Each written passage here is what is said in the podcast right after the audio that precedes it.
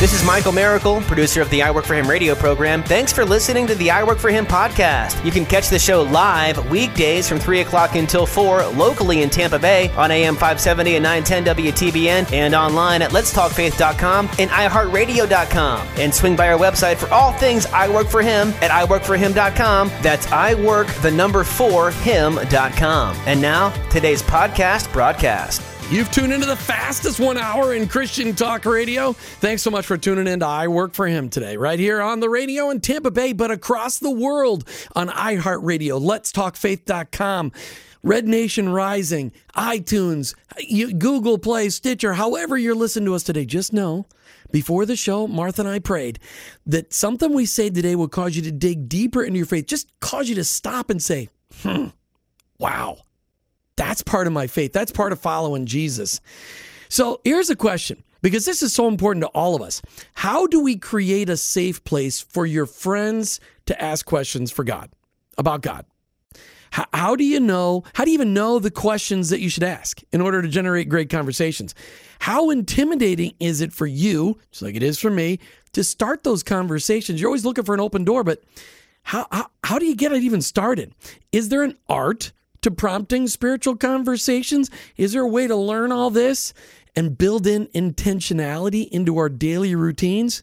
Well, you know, just like I know, today's your lucky day. Today we're going to be talking with Jeff Klein from Q Place, qplace.com, and we're going to learn about the nine arts of spiritual conversations and how you can start a Q Place conversation group in your neighborhood around the corner. Jeff Klein, welcome to I Work for Him. Thanks, Jim. Good to be with you again. Yeah, it is so awesome to have you back, and, and I so enjoyed reading this this, this book written by the founders of Q Place. But I know that you know I, I, thought because you're so in in tune with what's going on with this, I wanted you and I to have a conversation because I want this to be a conversation that really digs deep. And how do we get this done? How do we put this into place? What are we going to do? What is Q Place all about? How could Q, Q Place help me? All those things, but. Sure. Before we get to that, I want to know how how did you become passionate about engaging people in conversations about spiritual things? Where did that come from? Well, it started for me when I was a youth pastor years ago. I'm pretty old now, but back in the days, a youth pastor, I was thrust into a youth group full of students. And especially as I got to know my young life buddies in town and started going to the local high school, hanging out at lunchtime in the local high school. And there I met a bunch of kids who didn't know Jesus, and they started coming to my youth group.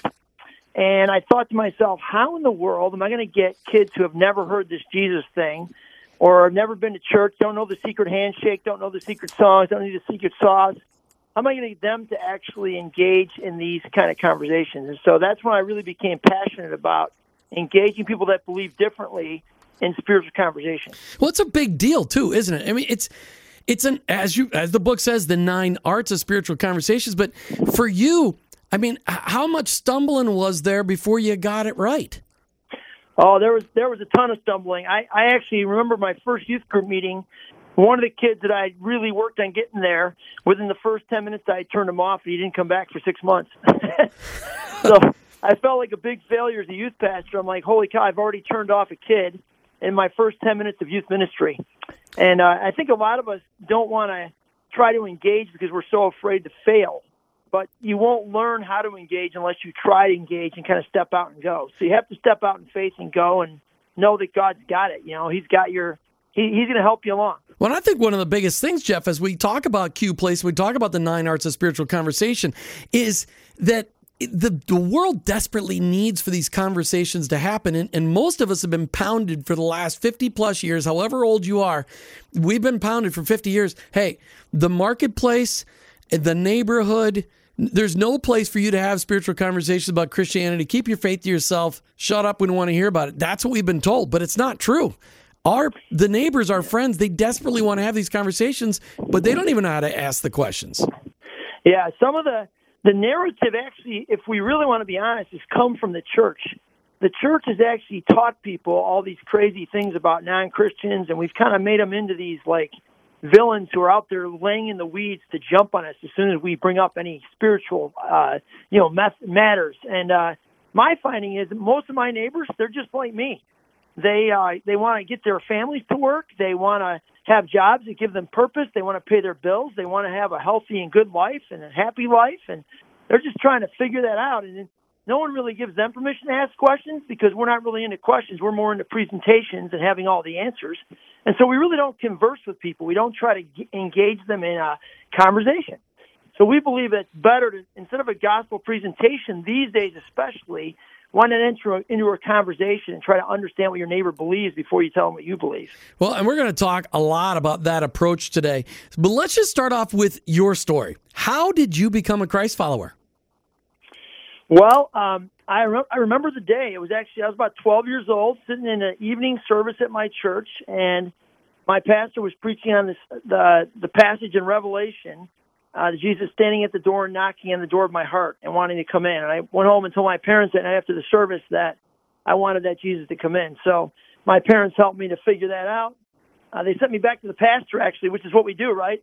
Even my parents weren't sure what to do with their own kid who wanted to take in this Jesus. And so they sent me back to the pastor, which is hilarious because – you know that's kind of our deal, right? We send people back to the pastor to get the answers instead of knowing how to how to lead people along ourselves, which is well, interesting. Well, but that's part of the, what I work for him is all about because each one of us needs to be equipped. You know, it talks about w- w- the the pastors are there for the equipping of the saints, but we need to help our pastors understand how we need to be equipped because for years that's the way the church operated. Well, the pastor did all the spiritual things, and the rest of us just raised money so the pastor could do all the spiritual things. Yet we understand now that didn't work work. Uh, we didn't impact the culture the way we needed to because we didn't reach out. We all of us that are going to church need to be able to impact the culture where we go when we leave the church. And, so exactly. it's it's part of that. That's what Q Place is all about, isn't it? It is. I mean, we we know that that you know people live, work, and play in places where their pastor will never go. They're going to meet people. Everyone's going to meet people every week. Their pastor will never meet.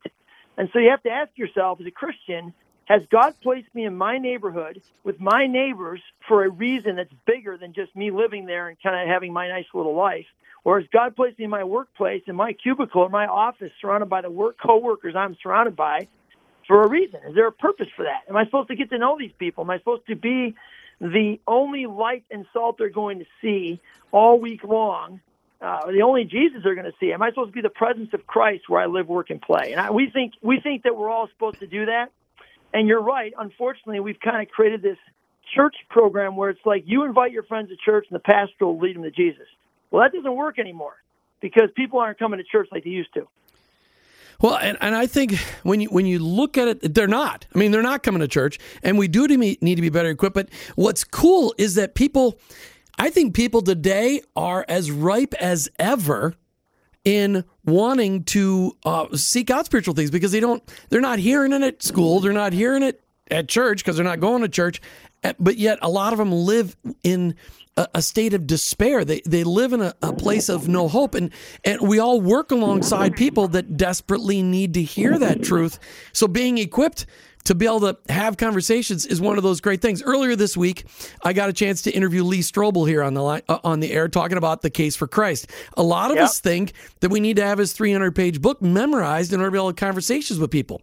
Most people don't need to have the case for Christ stated for them in order to put their faith in him. They're looking for a heavenly Father who loves them, who wants to forgive them and give them a second chance.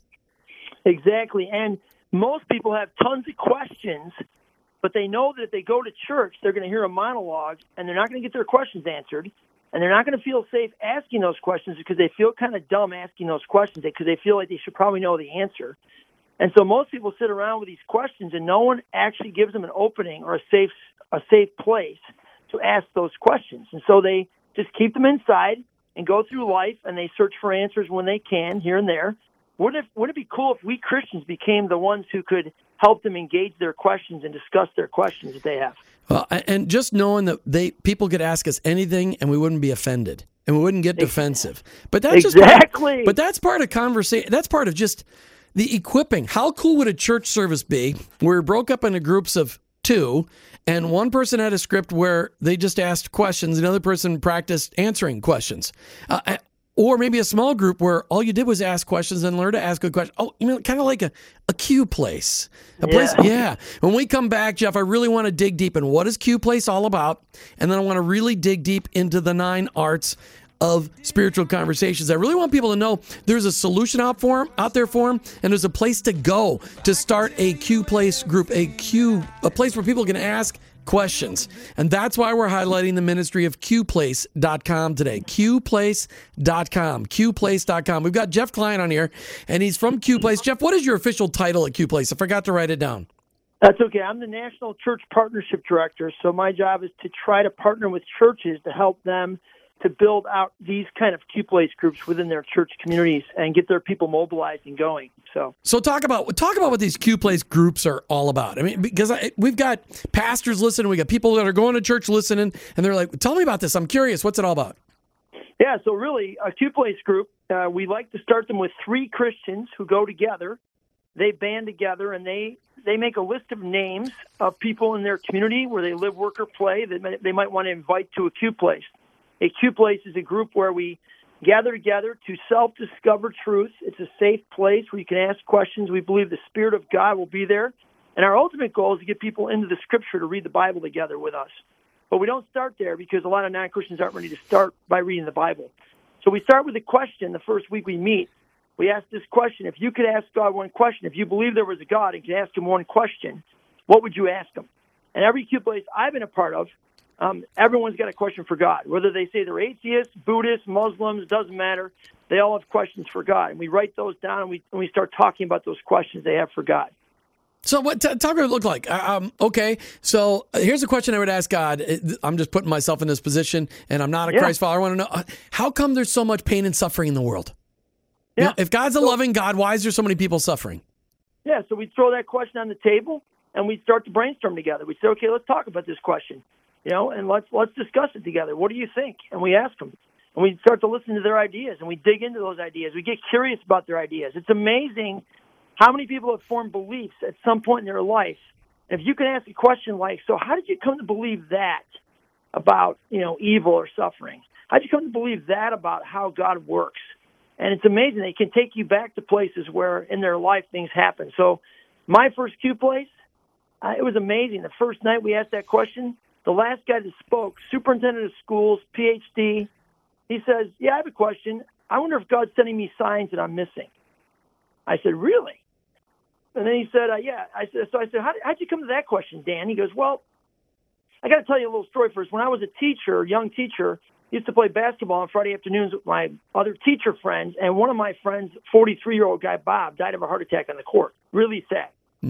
He said a couple weeks later, I got a really bad pain in my side, and it wouldn't go away. And my wife was a nurse. Worst thing having a wife as a nurse. She's saying you're 22, take some pills, you're fine, you know. And he said two weeks later, I woke up. Now this might sound crazy. This is what he said.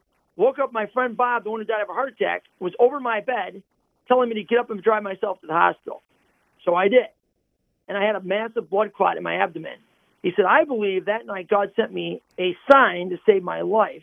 The question is, what other signs is God sending me that I'm missing? Now, this is a non Christian guy. I've coached baseball with him. He's a PhD. He's a superintendent of schools. And this is his spiritual question. And he's never asked it to anybody before. That night we met. Wow, that what a layup! I mean, you, I mean, you could have, you Yeah. could you could have had a gift wrap for you, maybe a little easier, but wow, that's Yeah, pretty, yeah. that's pretty cool. And it's crazy. And so the next week, we actually threw his question on the table. We said to the guys, like, hey, let's talk about this next week. You guys up for that? Yeah, okay.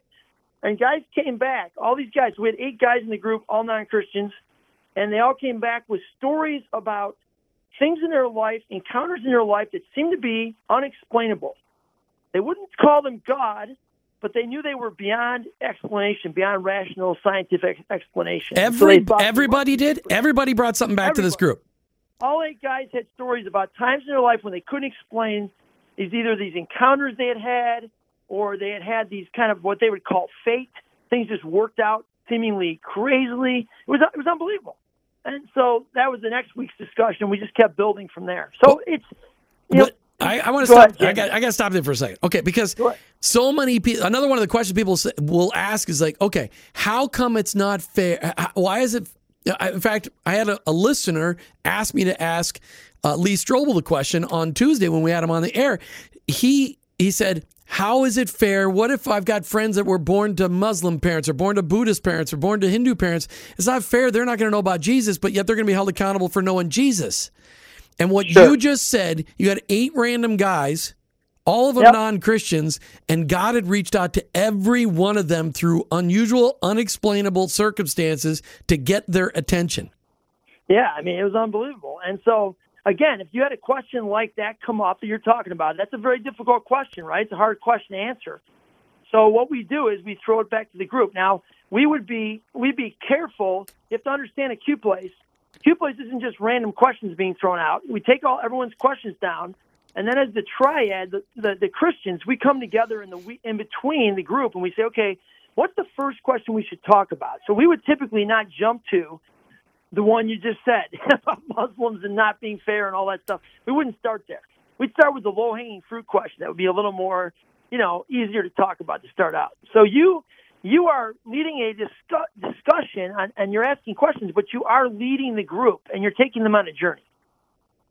And there's a plan for all this. People can get material for this off your website. I mean, this is something you guys can help supply, correct?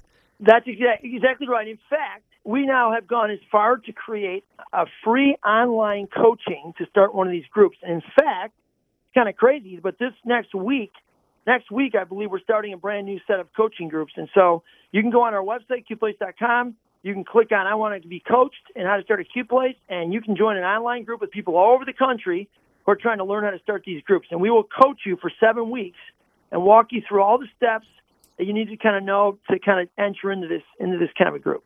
All right, we're talking today with Jeff Klein from Q Place. Check them out online at qplace.com. If you really want to know how to engage your neighbors, your friends, your coworkers in conversations in a group that's non-threatening, this is the place to go. QPlace.com. John, how different is your approach than maybe the Alpha approach? Because we've had people from Alpha USA on the air talking about, again about groups, giving people an opportunity to be in a group that's non confrontational, give people a chance to ask questions that in a regular church setting they would feel embarrassed to ask.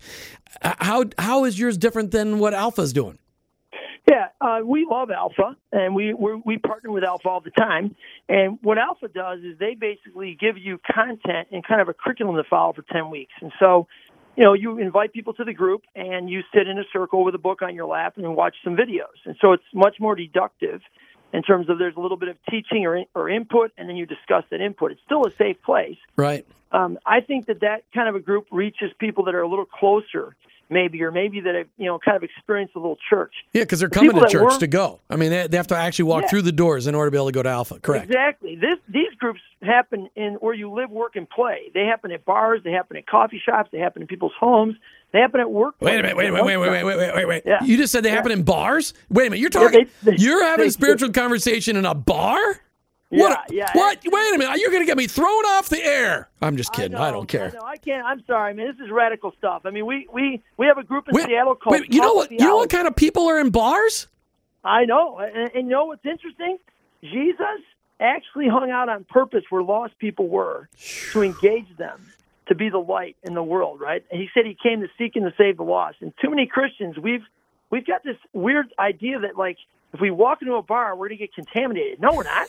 we're the light of Jesus. No, we we're worried. Be the light of Jesus. No, we're worried that somebody from our church is going to go. I saw your vehicle in the bar parking lot. What were you doing in there? That's what we're worried about.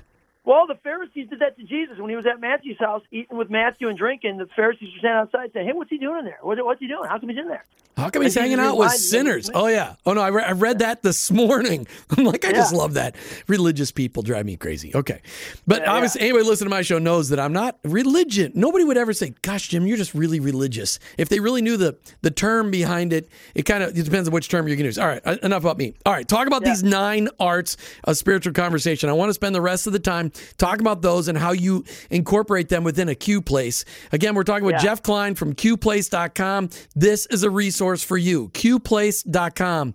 QPlace.com. Repeat it after me. QPlace.com. Okay, so these nine arts of, of, spiritual conversations, it's really about developing intentional skills of engagement that allow us to have these great conversations with all those around us. But some people may say, but I don't have any contact with non Christians. Is that true? Exactly. Is that true? Very true. In fact, a lot of pastors don't have contact with non-Christians. I travel the country. But, but come on, but but I read the book. I read the book. It's not true. We all have contact with non-Christians, don't we? Well, well, yeah.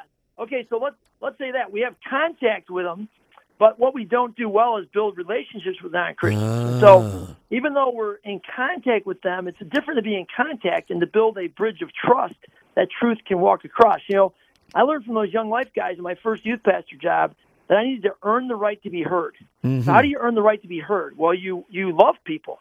You develop a relationship with them. You're genuinely interested in them as people, not as projects.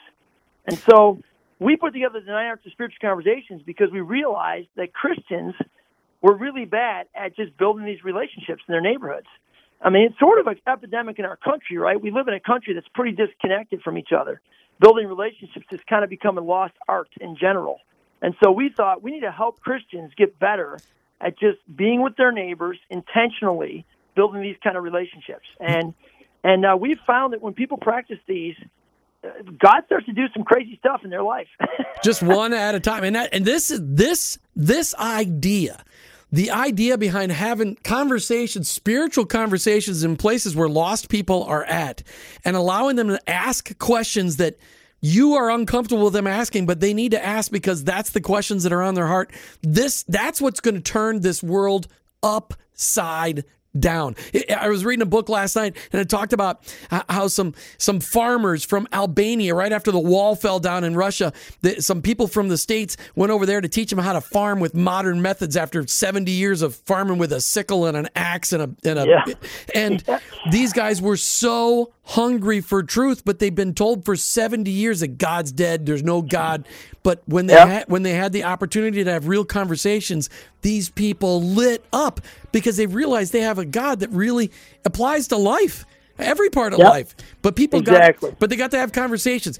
All right, as we talk today with Jeff Klein from Q Place, check that pl- website out, qplace.com. And Jeff, I pulled it up a second ago while we were off the air, and and it right on the front page it says, "Hey, on April the third, we're starting new uh, training for Q Place." Talk Yep. about that. Yep.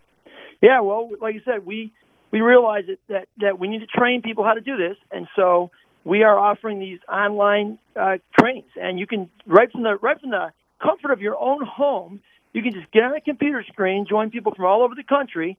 So tonight, my group's meeting, the one that we started back in January. Uh, there'll be 15, 18 people on there from all over the country, and I'll be teaching them how to do this. So um, it's a great way to learn how to make and to create one of these groups.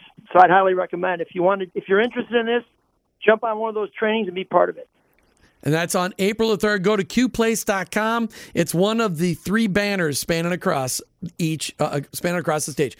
Online Q Place coaching group starts April the 3rd, 2017. Sign up here. That's what it says. All right. So, Jeff, we've only got a little less than half of the show to go through all nine arts. And so we're going to, I know. And, and so that should be no problem. It took me, That's like- easy. yeah, it should be easy. It took me, you know, five or six hours to read the book. So let's Yeah. just start with the art of noticing because that one is huge. Talk to me about what does this art in action look like? The art of noticing.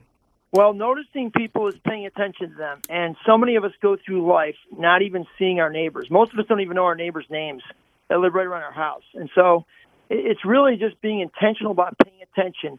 But and you're you're paying attention both to your neighbors and who they are. You're also paying attention to what God might be up to in your neighborhood. And so that's what noticing is about. I can tell you that when people do this, it doesn't take rocket science. My my son Joseph, when he was eight years old, noticed that a young man at his school was new. He was from Africa, and he was coming to school in the same shorts and flip flops every day in Chicago in February. Oh, and he man. said to me, he came home and said, Dad, uh, this guy just came from Africa in my class, and he, he kind of wears the same clothes. I think he's kind of cold. You think we could help him? And that led to a whole relationship with his family, and our church got involved with his family, all because my son Joseph noticed.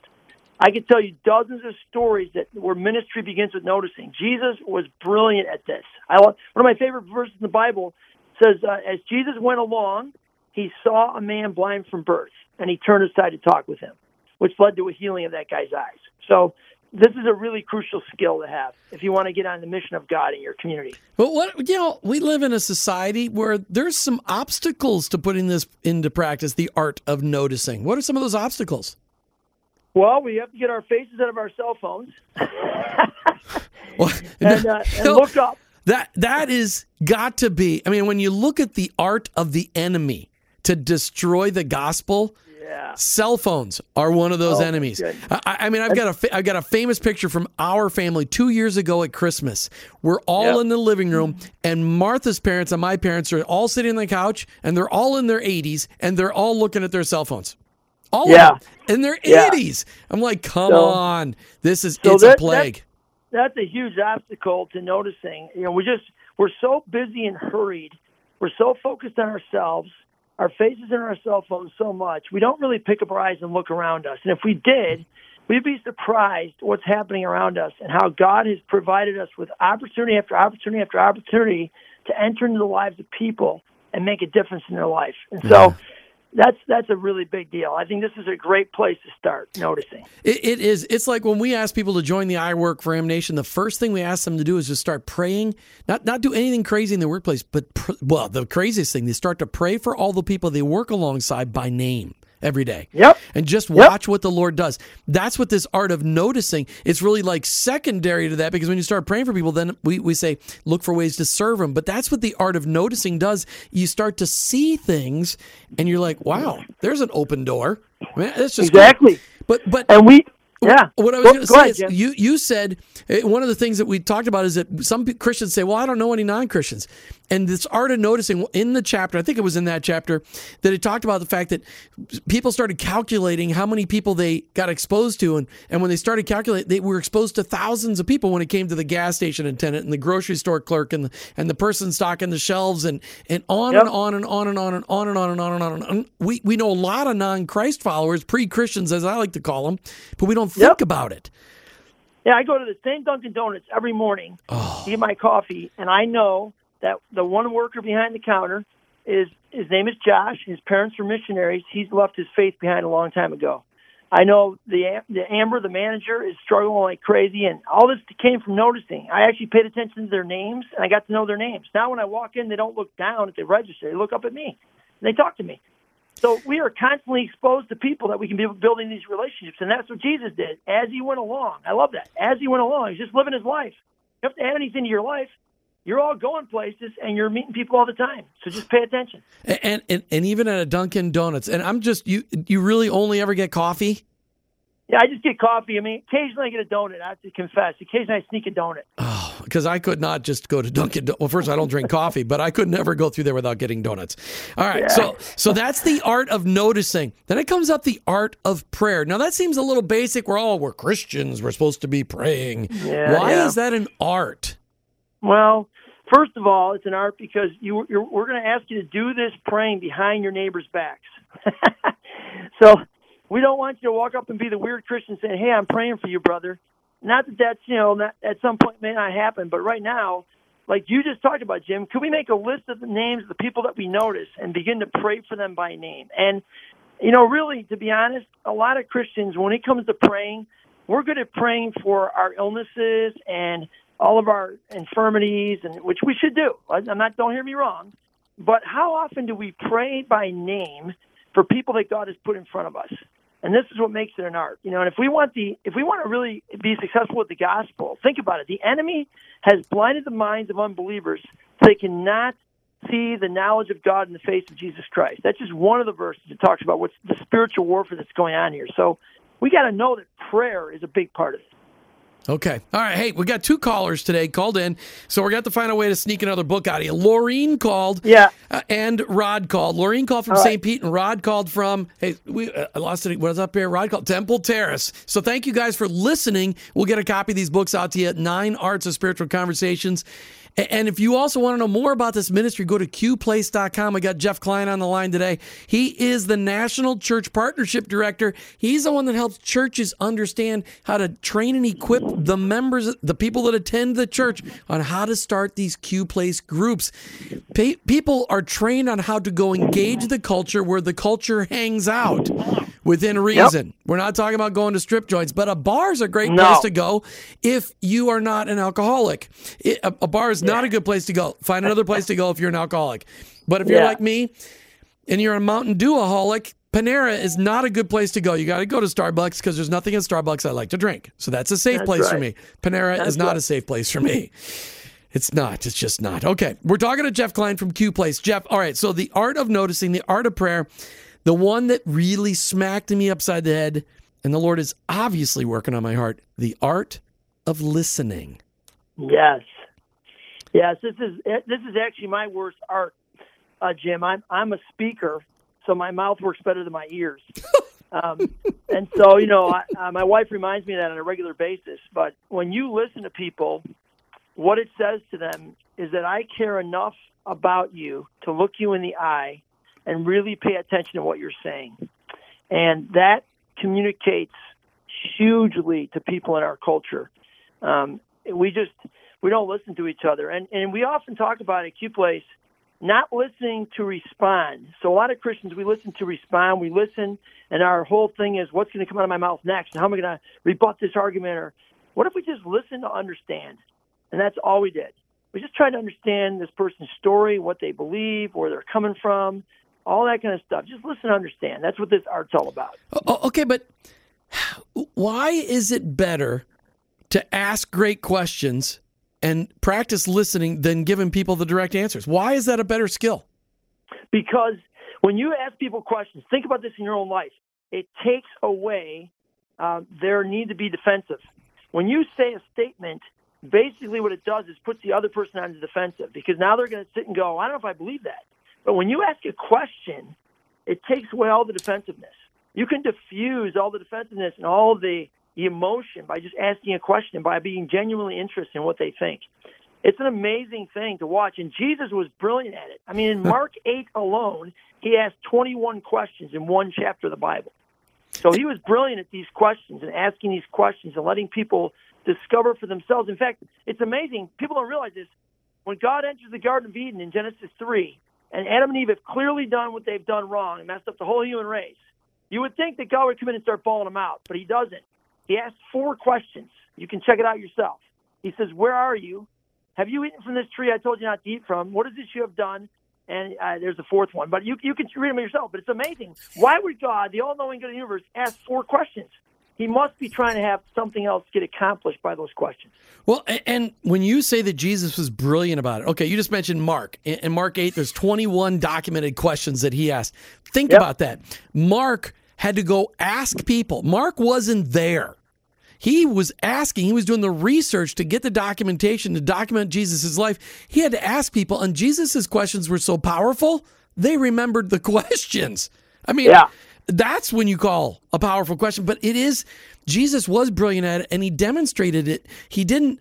He didn't preach at people, although he does have the Sermon on the Mount, but he asked sure. tough questions to get people thinking for themselves. And that's yeah. really that's powerful. I was trying to figure out what the fourth question was that, that uh, he asked, yeah, Where are you? I don't, my, I don't my Bible right here. I used to have this memorized, but I couldn't think of the fourth one. But he asked some four questions. You can check it out. So Yeah, all right. So we've got the art of noticing, the art of prayer, the art of listening, which you and I will probably be working on. Well, I'm sure, yes. and our wives are going to remind us about it after the show today. For sure.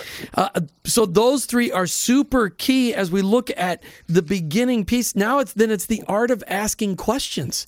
That? Yeah. Where do we learn to ask those questions? Oh, that's where Q well, Place can come in.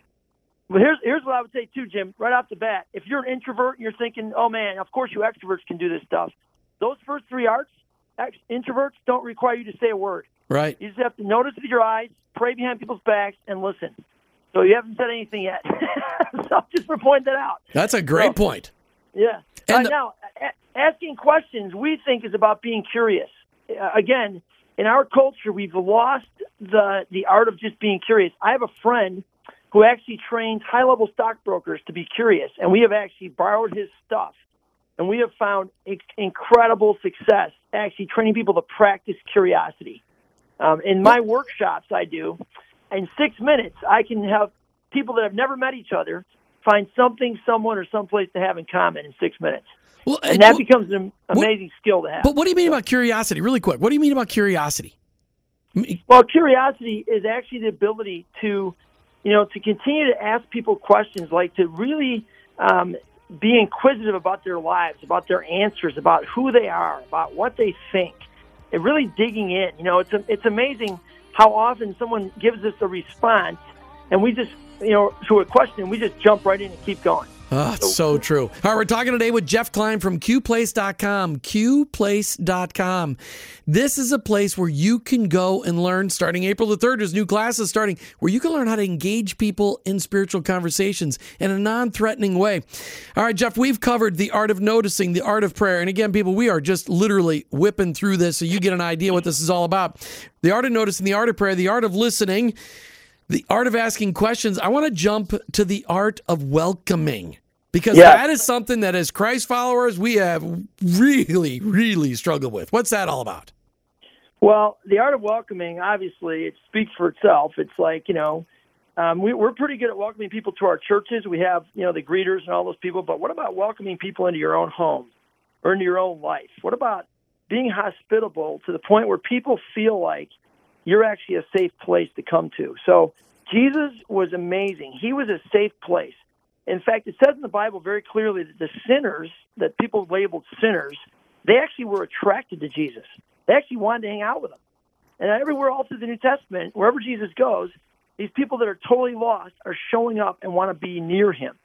It's interesting that Christians don't seem to have the same effect on, on non Christians. That's not, and we can't be carte blanche on that. There are obviously a ton of Christians out there Yeah. that are attractive, but this is That's something that we can all really work on. The only reason I say that out loud really quick is before Martha starts calling me and going, "Hey, Yeah, yeah. you're being glass half empty. Don't don't be glass Well, half empty." I know, and, and I and I sometimes overstate things. 'cause I know there's a lot of amazing Christians out there, but I just you know the art of welcoming is just about you know basically opening yourself up to your community. So like there's people that have taken this kind of these this training and they've decided to have like a first Friday night at their house. They call it First Friday, and they serve pizza and invite all their neighbors over, and they hang out with them for the whole night. And they get to know all their neighbors. Um, other people have had, you know, bonfires in their backyard. They do it every second Saturday of the month. They call it Second Saturday, and they have them all over. My wife and I do First Friday. We have an ice rink in our yard during the winter, and we invite our neighbors over to skate and try to hang out and just get to know our neighbors and invite them into our home and just kind of be the the house that throws the the social events. You know, so many people in our communities are disconnected from each other. We could be the connectors. That's a really good thing to do. So.